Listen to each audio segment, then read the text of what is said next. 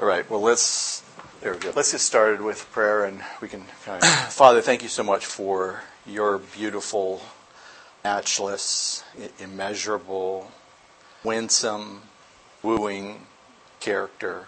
That you love us so graciously, and Father, your faithfulness is um, every morning. And Father, we just thank you that um, each of us in our lives have the privilege to be able to mark these uh, times that we remember and back to, uh, speak of your character in our lives. And Father, I pray that as we go through our time together this morning, that you would use it in a way that would honor you, um, that you would allow the time to be uh, able to call our hearts um, to um, place that you would have us be, which is um, living in intimacy with you. And Father, I just thank you for um, to the people in this class and those that are listening to this on the internet. Father, I pray that um, that the um, things that we talk about today would resonate in hearts. Father, that you would use them for us to counsel our own souls and our own hearts um, towards intimacy with you, and to be able to come alongside others um, that we rub shoulders with, or know, um, Father, to encourage them, to edify them, to exhort them, to admonish them, become more like Christ, and uh, the wisdom of knowing how to do this well. And um, I just pray that you would use the conversations that occur in this room further each of our understanding of that relationship that you want from us um, so desperately, and want us to um, experience the fruit that comes from just this intimate fellowship with you. Father, I pray that you would uh, guard our hearts um, from the adversary, vaulted in our time together. Hi, guys. you can grab a handout out there if you want, and there's probably a few. Uh, um, the, you guys are going to have to introduce yourselves. I'm going to make you here. Rachel, you want to grab those for them? There's a couple of handouts out right outside the door. That's Rachel. Hi, Rachel. Let's go from this way, this way. Just introduce yourself and Marissa and Elliot, daughter. and this is Cherise, and she's she's a sister of Rachel, who is a sister of Aaron, who's not with us. and the three of them have brothers who are twins, Ryan and Wesley. And, and you're dating one of them. I already told them that, but. so welcome, welcome, you guys.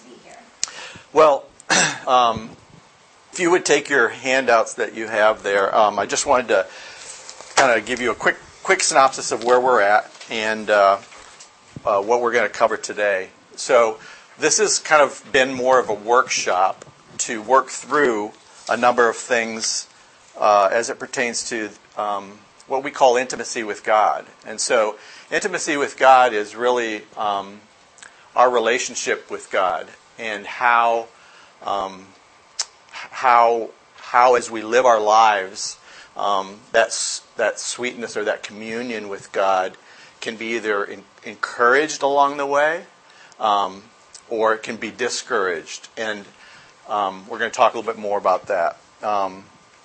When uh, when we when we if you would just turn uh, to Psalm uh, 93, uh, if you have your Bibles or your phones, Psalm 93. You know, one of the things, whether we're in a crisis in our lives, whether we're in, we're in um, a challenging relationship, whether we're um, whether um, we have uh, um, created uh, problems in our lives that we're reaping the fruit of those things. Um, I, any way you look at it, um, one of the things that I always work with people on and rem- remember myself is um, just this question to try to arrest my soul, which is how we left last week, if you remember, talking about the sovereignty of God. And so when I when I ask the question like, where is God in all the things that, that the challenges that we're that, that I'm talking about or we're going through, um, what it does is it takes your conversation, your thinking to a different place because all of a sudden you're not focused on the problem that exists that you're working through or the challenging relationship that you're working through, you all of a sudden go to a different place of understanding, which is like how, how what's God doing here, what what's happening, and and what and what what what is He trying to teach me about what's going on. Um, Dave, would you read um, uh, verses one well one through five here, not Psalm ninety three? Okay, so what I wanted to do was to just begin our time together, taking a look at um, this this psalm, because when you when you and I are confronted with um, God's sovereignty in the midst of our challenges, what what happens in your mind? Talk to me about what what happens in your think in your thinking. That's where I was going to go. quickly absent so hopelessness and confusion usually um, adorn a heart that's in the midst of trial, midst of, of suffering, or the midst of a challenging relationship. Am I right? Confusion. What are the right things to do? How do I do them right? What else? And when you read this, what does it say? The first three words is the Lord reigns. What, what, what, what just changed how thinking by, by reading just those three words? He's on the throne. He's reigning supreme. Hold your finger here. Turn to Psalm 97, verse 1. This is my mom. I'm the reason, uh, she's the reason why I'm here. this is my sister, Anita, and this is my other sister, Crystal. Um, Crystal, you might want to grab some handouts out there for mom and you. Um, so when you read Psalm 97, and eh, for you that just came in, your fingers are in Psalm 93 and Psalm 97. When you when you read Psalm 97 verses 1 and 2, somebody read that out loud. Okay, so the Lord reigns again. He is on high. He is the one who reigns in the third heaven. The third heaven is above all things. And it says he is on the throne. So as we as we come against circumstances, situations, and experiences that we're challenged with, the first thing I want to call our attention to is the fact that the Lord's on high. He is majestic. He is lifted up. He is above all things. He reigns on his throne, the throne of the universe. And on top of that, verse 2 in Psalm 97 says, Clouds and thick darkness surround him. I don't know about you, but I can't see through clouds and thick darkness. So, what this is alluding to is the fact that when we're in the greatest need of our lives and we can't see clearly God on his throne, it's important to remember that God is on the throne still. And he is, he is sovereign. He is, he is omnipotent in that situation. Let's go back to Psalm 93. And he says, um, He is clothed with majesty clothed with majesty. Um, so when we talk about majesty, it's His glory. And we said God's glory is the outshining of His character in unapproachable light that no man has actually seen with his eyes um, up close. And, and says the Lord has girded and clothed himself with strength. Strength being omnipotence his, his omnipotence, his almightiness. Um, and it says, Indeed, the world is firmly established, it will not be moved. So, on top of his omnipotence, he's the sustainer of all things. Like the entire creation in, in aggregate, you know, each galaxy in the, in the universe, they say that there's a billion stars in each galaxy, and that there's probably a billion galaxies in the universe. And every one of those is properly oriented, sustained, hung in space, kept there for our ability to see them. We don't even see 99.9% of any of that. Or will we uh, probably in our lifetime? And yet, he has it there, hung in space, every planet, every star, every world named by him for his glory for his glory. And he says, um, Thy throne is established from, from of old. Um, so his, his, his reigning capability on this throne is from eternity past. It, it, it has never ceased to be. It's hard for us to wrap our arms around that, but that is never ceased to be. And he says, You also, not just your throne, are, are from everlasting. You are eternal. You are the one who is uh, dwells outside of time and space because that is a created thing to you. And you alone have, have, have, have been in eternity past. We, as created beings, are, are everlasting. We have a point in time and we will never end in, our, um, in who we are. But God only is from everlasting in the past. Um, we have a point in time. Um, and then he goes on to say, verse 3 and 4, which is what I appreciated Dave talking about Friday night at, in, in the Paris or the France situation. He says here, the floods have lifted up, O Lord. The floods have lifted their voice. The, the word floods in the, in, the, in the scriptures many times is used as a synonym for the nations. Okay? He says the, the, the floods have lifted up their voice. The floods lift up their pounding waves, more than sound of many waters, more than the mighty breakers of the sea. Um, the Lord on high is mighty. So his transcendency above the waters, the, the nations that are in this kind of, you know, ongoing cataclysmic churning of things happening, he says, he says that the Lord on high is mighty over those things. He's mighty over them. He reigns over those. In fact, he literally has every person's heart.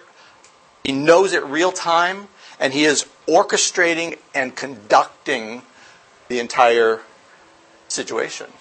And he is bringing it to a point through people's decisions of their hearts, leaders he's put in place, to the end of all things. And so as he brings this towards this end of all things, like he's the one moving all the pieces. He's allowing Satan to be able to do his thing now, but it all is working towards his purposes. And that's the thing that like drives Satan nuts.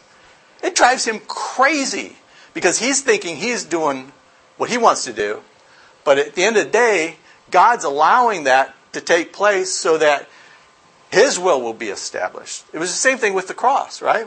Exact same thing. Like he allowed all those hearts to be decided. Caiaphas, this, Pilate, everything. He brings it all together to do what? For Christ to be killed. And yet, Peter says in Acts chapter 2, the foreordained will of God killed Christ. and so that was planned from eternity past, but Satan couldn't overcome the, the resurrection. and so um, he, he, accomplished that. And then he goes on, verse 5, he says, uh, Psalm 93, Thy testimonies are fully confirmed. What does that mean? The testimonies are fully confirmed. Like a different translation? Trustworthy. Fully trustworthy. What is, it, what is he saying here? Fully trustworthy. No doubt. Take it to the bank. Lean fully into it. Oh, yeah. Yeah. Amen. You know, my, my, my mind also goes to that song, you know, Oceans, Oceans, uh, you know, Oceans, yeah. So that's a great song too. Just about the same con- same point here is that when, regardless of the waves, right, that God is in control. So his faith, he's faithful. His testimonies are fully confirmed, meaning that he's faithful and he's reliable both, both and. And then he goes on to say, Holiness befits your house, O Lord, forevermore. Holiness befits your house, for, O Lord, forevermore. Why is holiness such an important ingredient as it pertains to what the psalmist here is saying? Is saying, why is why is why is he closed with holiness? Thoughts? Piling on are in a relationship transcendent so God. Yeah. That God is on high. Yeah, what's the outcome of acknowledging the holiness of God? Humility, being humble, trust, acknowledgement of my nature, right? I mean, now that I am confronted with God's nature, the first thing I do is be confronted with my nature, which is being sinful. And so comes really quickly into fruition is just the acknowledgement of my place before an all, all holy God. And, and the other crazy thing this does is it puts all of us in the pl- same place, right?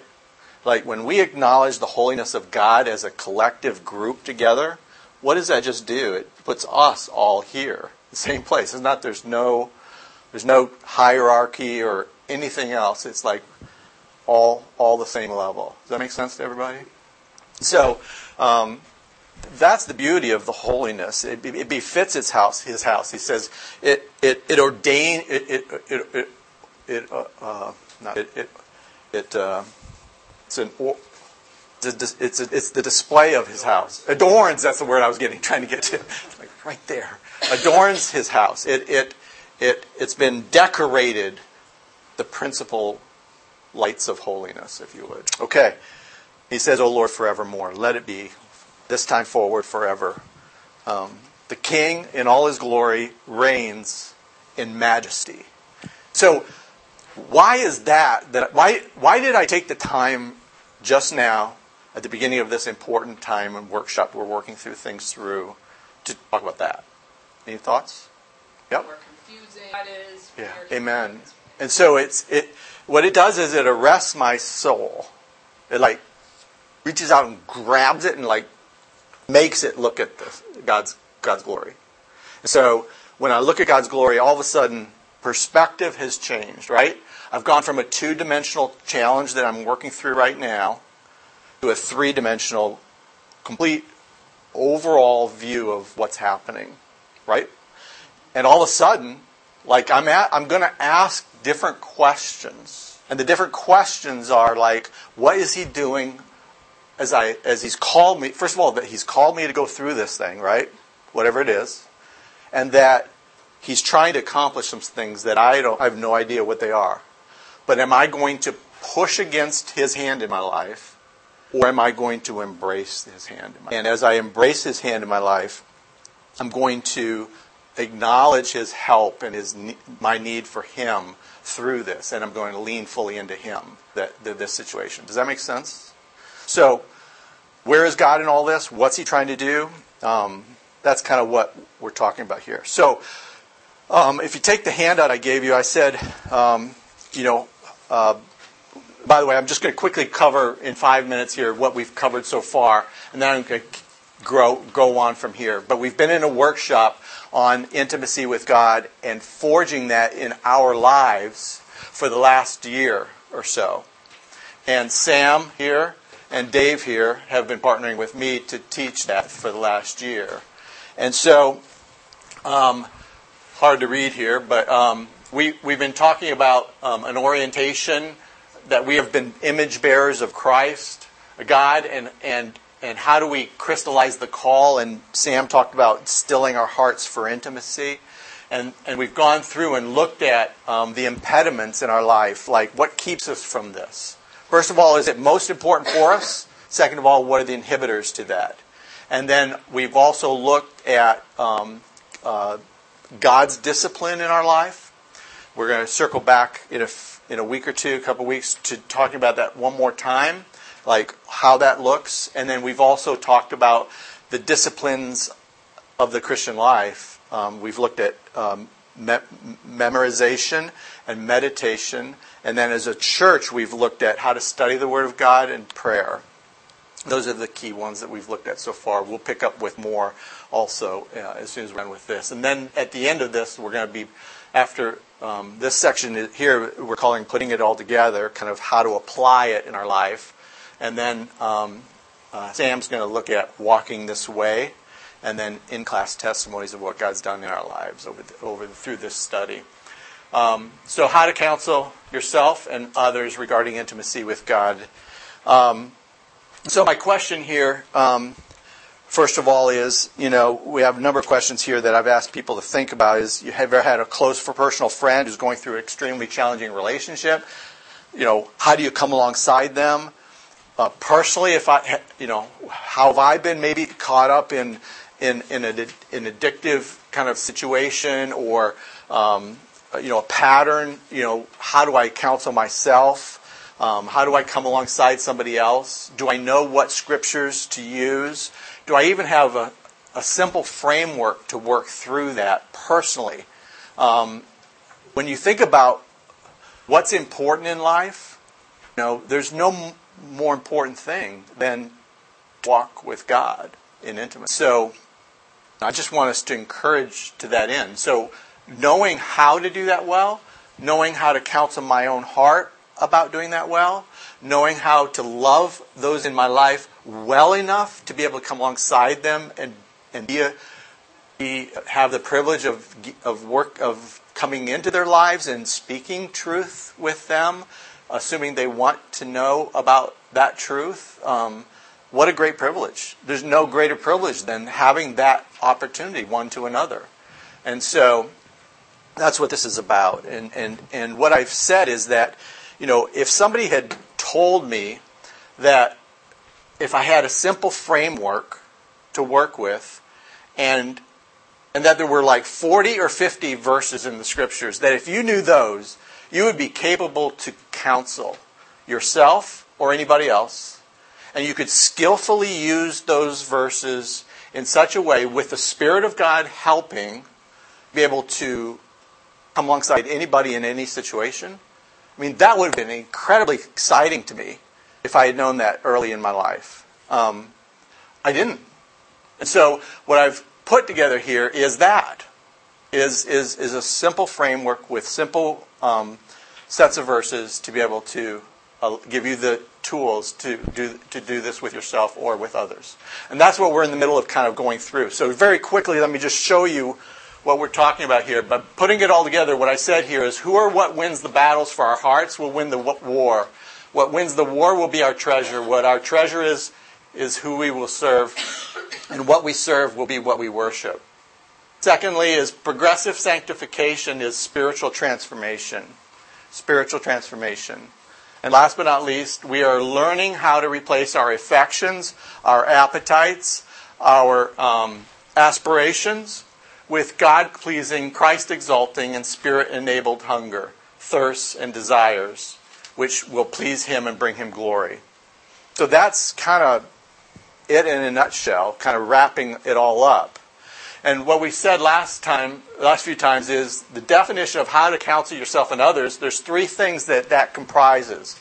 The first and foremost is to assess my how I'm thinking.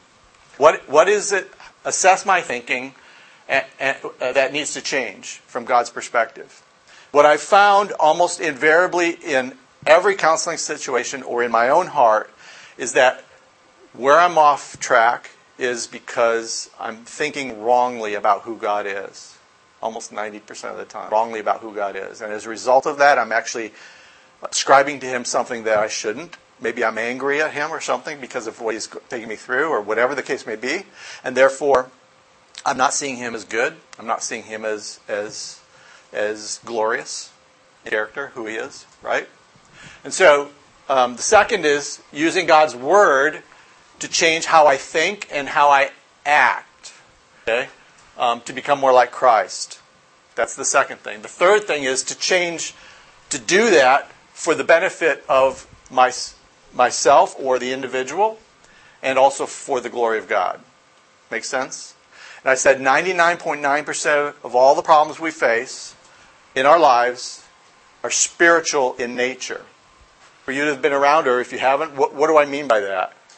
Why is that tag there so critical to what we're talking about? Yep. Yep. Right. I'm just going in a circle there because I, I'm, I'm just trying to come up with good ideas of how to fix problems. Dave, you were going to say something? Yeah. The mission. Really does. And so, what I've said many times in, in our time together is like, if I ask with the why question, like why is this happening? Why, why, why, why? If I ask it like five times, I've probably gotten down to the root cause of what's going on. That root cause almost invariably um, comes back to a, a spiritual issue, why it exists. So my question to you is, how do you solve spiritual problems with something that's not spiritual? Impossible. You can do it from a behavioral perspective to act yourself to a different place but it's not sustaining in nature. Does that make sense? Like you can't keep it going. Try as hard as you want, you can't keep it going. It has to spiritual problems that are root causes to issues in my life have to be addressed from a spiritual perspective. Make sense? Okay. So, um, you can look at this uh, on your own, but the concept here is we have a simple framework for intimacy with God. God's perfect will encounters a noisy soul, an idol, a situation in my life, a circumstance, a relationship. All of it comes to how I think. And then there, because of how I think and choose, there's this way down, which is really about pleasing myself. And in this way down, the core problem here is, is what we call the sin of unbelief. And it produces fruits that um, aren't, va- aren't, aren't valuable spiritually whatsoever. And there's this like downward progression of discouragement, depression, dislocation, disengagement, dis- discon- discontented, defiled, disruptive, disqualified, despair, ending in death. So th- this process is sequential in nature. You may find yourself as you wake up at number three. Well, I can guarantee you number four is coming. If you don't change how you think, okay, if you don't change what's happening, you will continue down this road. And this is the discipline of the Lord in our life. He cares more about my intimacy with Him than I care about it. Therefore, He's passionate about pursuing your heart, and He's going to take you through this journey. So, the bottom here is repentance and forgiveness, and so that it may go well with you. And then the way up is reconciliation with, with God. And, and the fundamental construct there is that I would want to please Him. Like, that's the most important thing. This is the, it's the first question I ask anybody or myself is like, am I willing to do what it takes to please God in this situation? If I am, then I can, I, will I'll make good decisions for my. Now I'm looking for the answers, right? I'm looking for the answers. I'm not just kind of got a stiff arm to God. I'm looking for the answers, and the answers are going to be found in the scriptures. Uh, and then so reconciliation with God is happening. I put this quote up here two choices on the shelf pleasing God or pleasing self. And then intimacy with God can be re, re, re, reformed, if you would. And this way forward of restoration is put in place. And this, this Ephesians 1 is about progressively knowing God. And so, this solution for this side versus the core problem is to trust God and believe Him. And that will create fruits of the Spirit. It will create fruit that comes from the, from the, from the hand of the Lord in my life, which is called the discipline of the Lord. And it's going to create hope and life. So that's kind of that framework, if you would. Any questions just before we go on from there? I think it is the heart. The closed heart is. Yeah, for sure. So this next slide says, like, when I, when I start with this is that God exists. Deal with it. That's how I just deal with it personally. Like, and what about what you think is going to change this? right? Why don't I? God is. he exists, and He's on the throne. Okay? So, the point here up here is that why have I been created? All these verses lead to the fact that I've been created to live for Him, to please Him, to exalt Him in my life like not anybody else, for Him. And so if I choose to want to do that, then I'm going to make the wise decisions. And so do, doing wrong, doing right, displeasing God, pleasing God. And then what I've got, what I put here is just three phases that everybody will work through in that dip, if you would. The first one is what we call the diagnostic phase, which just basically says, like, how did I get here and why am I here? It's a simple questions, right? That talk about doing an inventory and trying to get a, a sense of not what the symptom is, because almost invariably the symptom is going to show itself in a feeling of some kind, almost invariably. Make sense? So a feeling, and, and therefore I'm going to feel a certain way. What, what is good about feelings and what's bad about feelings? Huh? Their feelings. yes. um, feelings are good. God's wired us with feelings for a purpose. But what is it meant to do? I, I call them the idiot lights of our soul. They point us to what's going on and what the problem is, but it doesn't mean that that's the, that's the, root, that's the real problem. Does that make sense? Like I can be feeling anger about something. Well, that doesn't mean my anger is justified, does it? but I'm still feeling angry. So why am I feeling angry is the question. Well, almost invariably, most of us, because we're angry, is probably going to be something about being self motivated or self justified or something, right? Um, as opposed to being good anger. There is good anger, right? Um, the prescription phase. Once I know what the problem is, then how do I address it? How do I prescribe it? So this is really key for you to know the Word of God to be able to say, like, what does it say? How do, how do I how do I use that, right? And then um, uh, the stabilization phase, which is that kind of moving forward side of it. So once I've figured, once I've worked through the problem, once I've addressed it, the root cause, and I'm starting to make good decisions in my life, now I want to encourage that process more and more by doing the right things and thinking the right way. So the more I make good decisions about those things, the better I'm going to be at stabilizing my life in my intimacy with God. Does that make sense to everybody? Yeah? Okay? So that's how that comes together from these three phases. That's what we've been talking about here. So, um, what I did before was I walked through how I'm, my mind is being oriented, if you would, uh, during those three phases.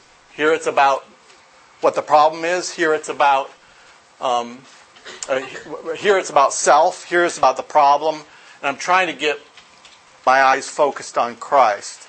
Um, there, the approach that I would go through in each of these phases, and then how do I go deeper?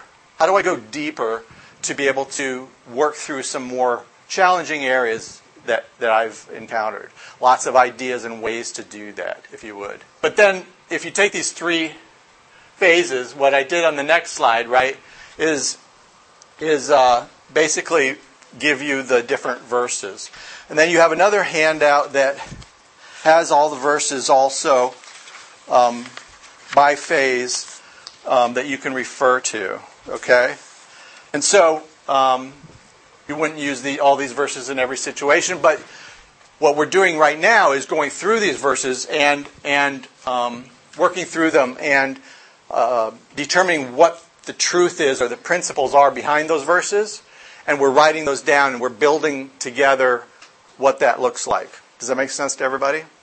And so, if you take this other handout I gave you, that um, looks like uh, looks like this: lies take every thought captive. So take that one out now, which was your your homework if you were here, and then also yeah, that one. Um, so we've gone through and looked at uh, the first sets of qu- verses. Each of these bullets on here is a different uh, is a different uh, verse that we've gone through um, so far, um, and and we're we're through until up into um, uh, I think it's James four one through three, which is this one here, that first column. So when we were looking at, James, at, at uh, 1 Corinthians 10 13, what we saw here is, excuse me, uh, 2 Corinthians 10 3 through 5. Um, we, we, we looked at this, this one right here. It says, only, only solution is spiritual or divine enabled.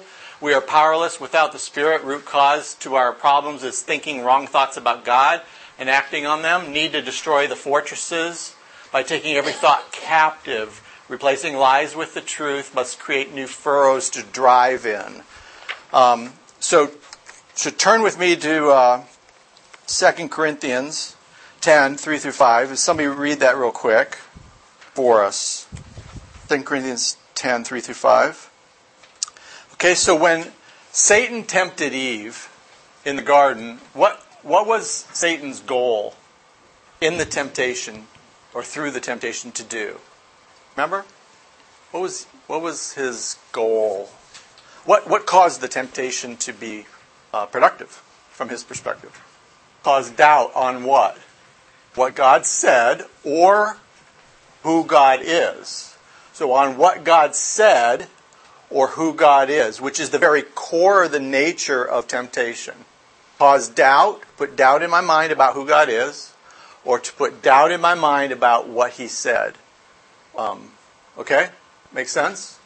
And so, when you talk about the weapons of our warfare being uh, not according to the flesh, but according to the Spirit, uh, says our weapons um, are divinely powerful for the destruction of fortresses. When we looked at this, what, what, what, what are the fortresses that are raised up here? They're raised up against what? In our, in our hearts, in our souls. Thoughts? God's Word. God's Word. It's raised up against God's Word.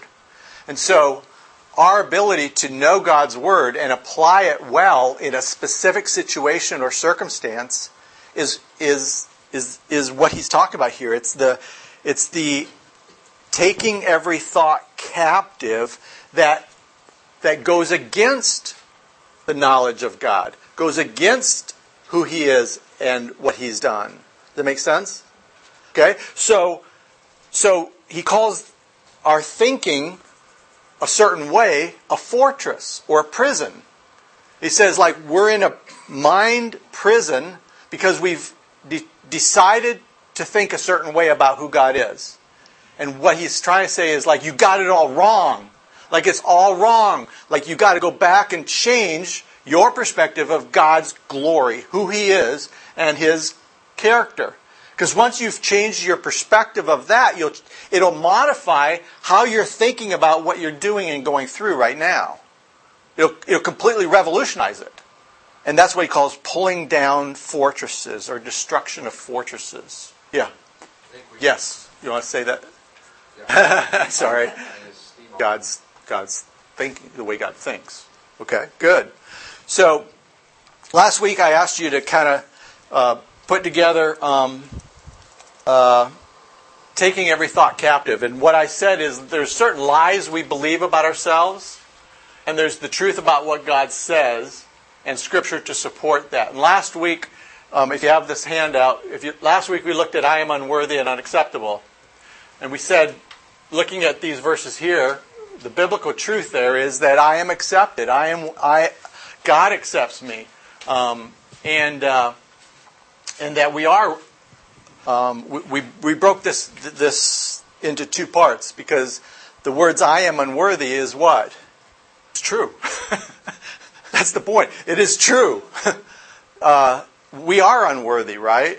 And as a result of knowing the scriptures, we are only worthy through Christ and what He's done on, on our behalf. And so that's an example of, of a lie and, and taking the, that, that lie captive and believing the truth about God.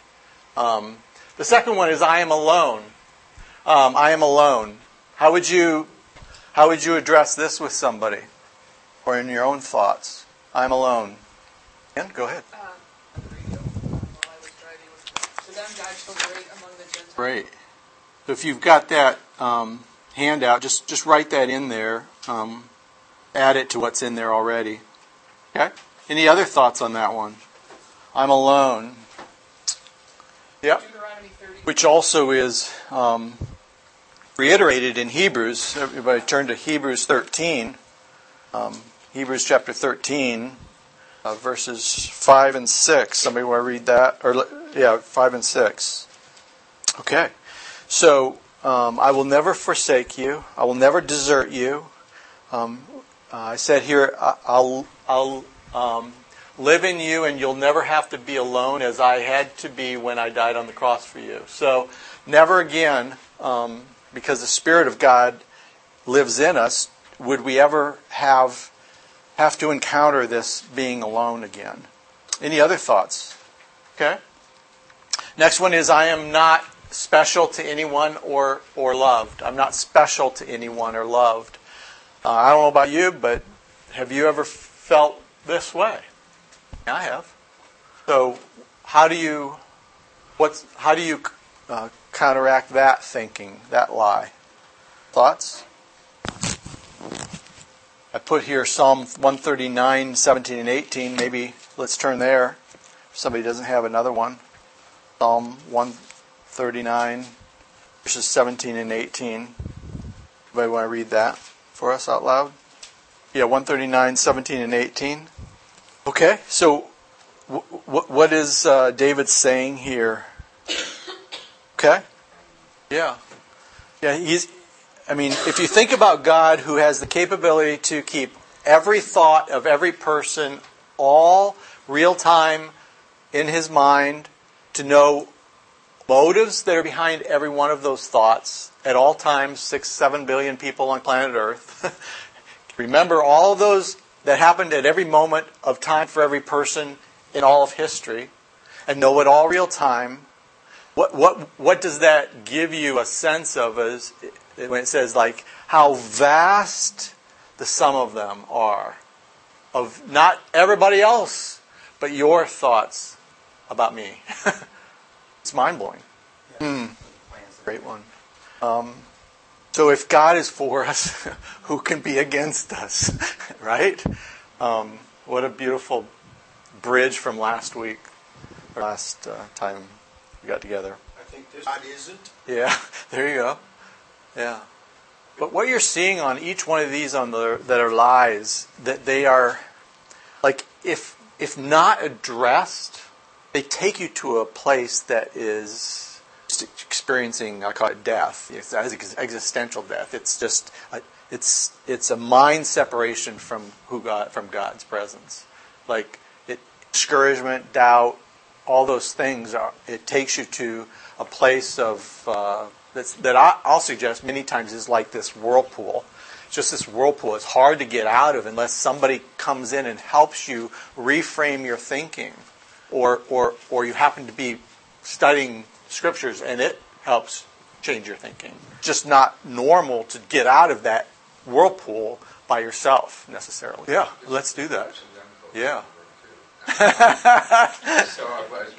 careful, careful, he says.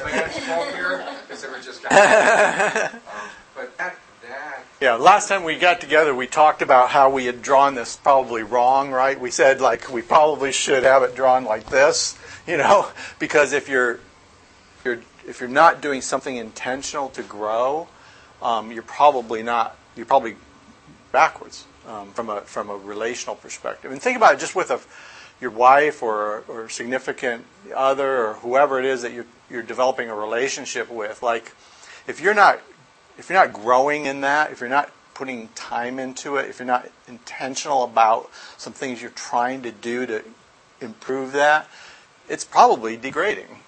Probably is. Um, yeah. Okay.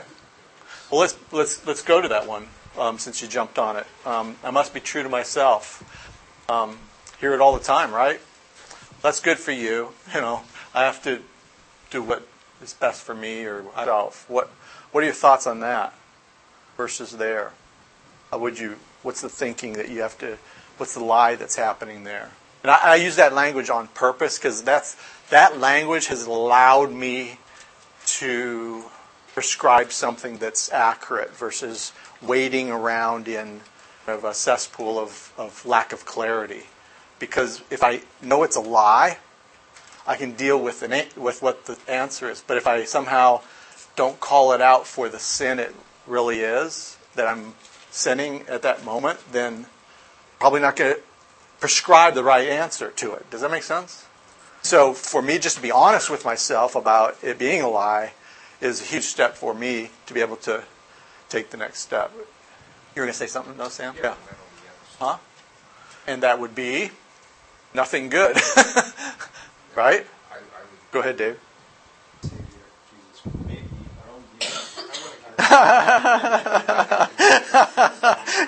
Call it on the table.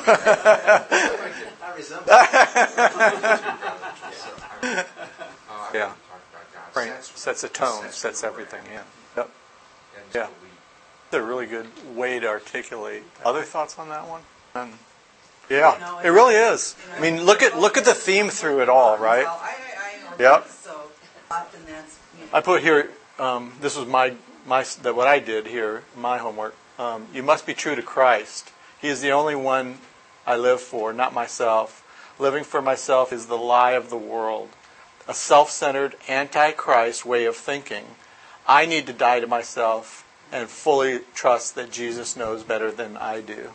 So, th- I mean, when you, when you look at the three or the four ones we've looked at, first three and this last one, any observations about the antidote that we've talked about and the, we are, well, Connie kind of said what the thinking is, but what's the antidote to all these that we've talked about so far, pretty much? It has a little different twist, right? But what, what, what fundamentally is really believing what God said, right? What God in His Word says about that, that thought process. Right. Um, here's another one. I, I do not have what it takes to be successful in life. I do not have what it takes to be successful in life. Just an observation to the question. What, what's going on in the thought process here? Right. there's, there's, there's something out there, put success in quotes, right, that, that they've accepted or adopted as to other people's perspective, their perspective, something, right? So one of my first questions there is going to be about like, how do you define success then? And and, and this is you think that th- you think this is like small potato discussion points. This question alone can lead to quantum change in a person's life. It did for me. It did for me. Like, why am I living? What's my purpose? Why am I here? My purpose was to get ahead. My purpose was to make much of myself. My purpose was to make money. My purpose was to do well at work, at work or sports or something. And until I had, until I came to the point of acknowledging, like my definition of success is wrong. It's not biblical. Did I come personally face to face with my own sin? So, this question alone for myself was it's a game changer. It changes everything about who I am. And so, if, if now my purpose of what, of what it takes to be successful in life, if, the definition of success goes from those way of thinkings, that way of thinking, to one thing and one thing only, which is pleasing God. Like if I please God, like everything else takes care of itself. Like that's my definition of success now. My goodness, like every day I can see myself successful. Every day I can see making more decisions today than I did yesterday to please God. Every moment I can say, in this setting, at this time, I did the right thing the right way for the right reasons. God was glorified. Who cares about everything else? He says it's all going to work out. Let's just look at the easy. Often in Scripture, well, there's a discipline. So I, I just went back to this because I don't have what it takes successful all of any Yeah. of those things of godliness. So it's not the teacher. So that- that part of it, that's why I like. So this is God's promise. There's also a, a our disciplines. Our part of it is that word devotion is really Yep. amazing. Absolutely. And this this this commitment towards that end, you know, we talk about the Romans passage here is like, you know, if God is for us, who can be against us? And um, you know, his his continual devotion should frame up my be more like Christ. Well, he's fully devoted to me. Am I fully devoted to him? You know, and so what does that look like for me to do different? But uh, just this conversation about success, I think, and purpose, I think is is critical because it's it's just going to change my whole thought process. I if I, if I can lay my head on the pillow today, making more decisions to please God than I did yesterday, then I'll I'll, I'll put one in the win column for today. it's that simple. It really is. Um, but it took me a long time to get to that point. I have to be perfect. It's a lie. I have to be perfect. You perfectionists in the room, raise your hand. Ah, I see. That was only on your forehead, Dave.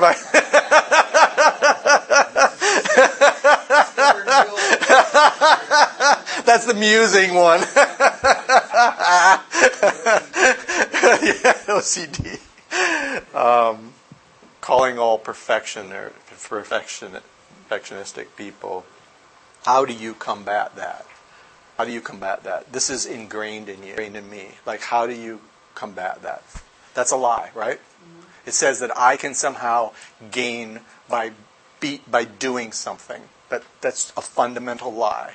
Why is it a fundamental lie, first of all? We'll always not measure up because as soon as I get this one, what, what does my mind go to?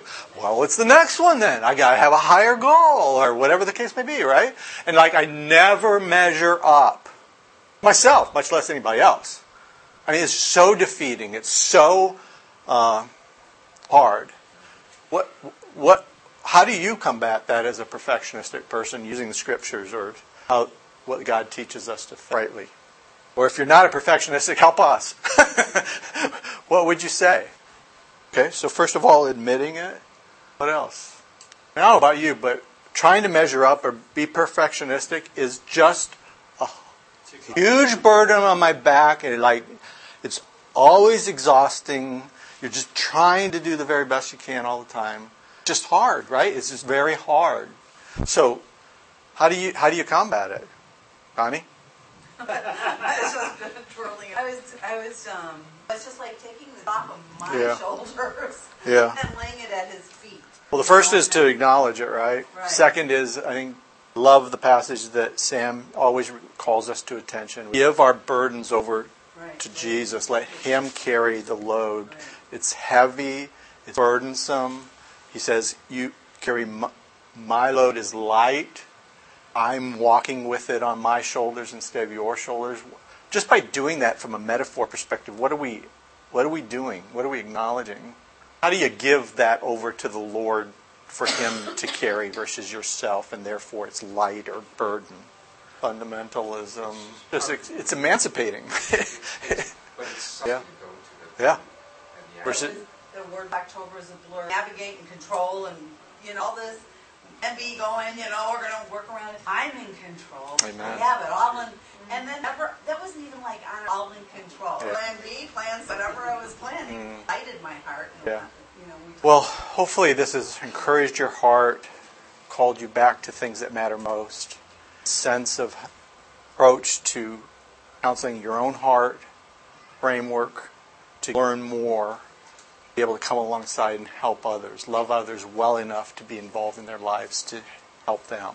Um, it's a special privilege for mom to be here, and uh, I just wanted to ask her if she would just of all the things you've heard today, Mom, just what would you, if you had to share anything in closing, what would you share?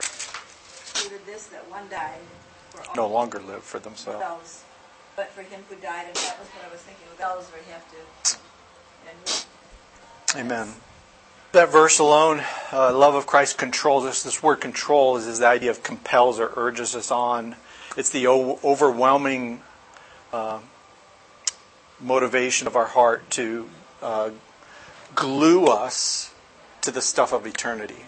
To the stuff of eternity. Nita, can you close us in prayer? so we thank you for Amen. Yeah, this now.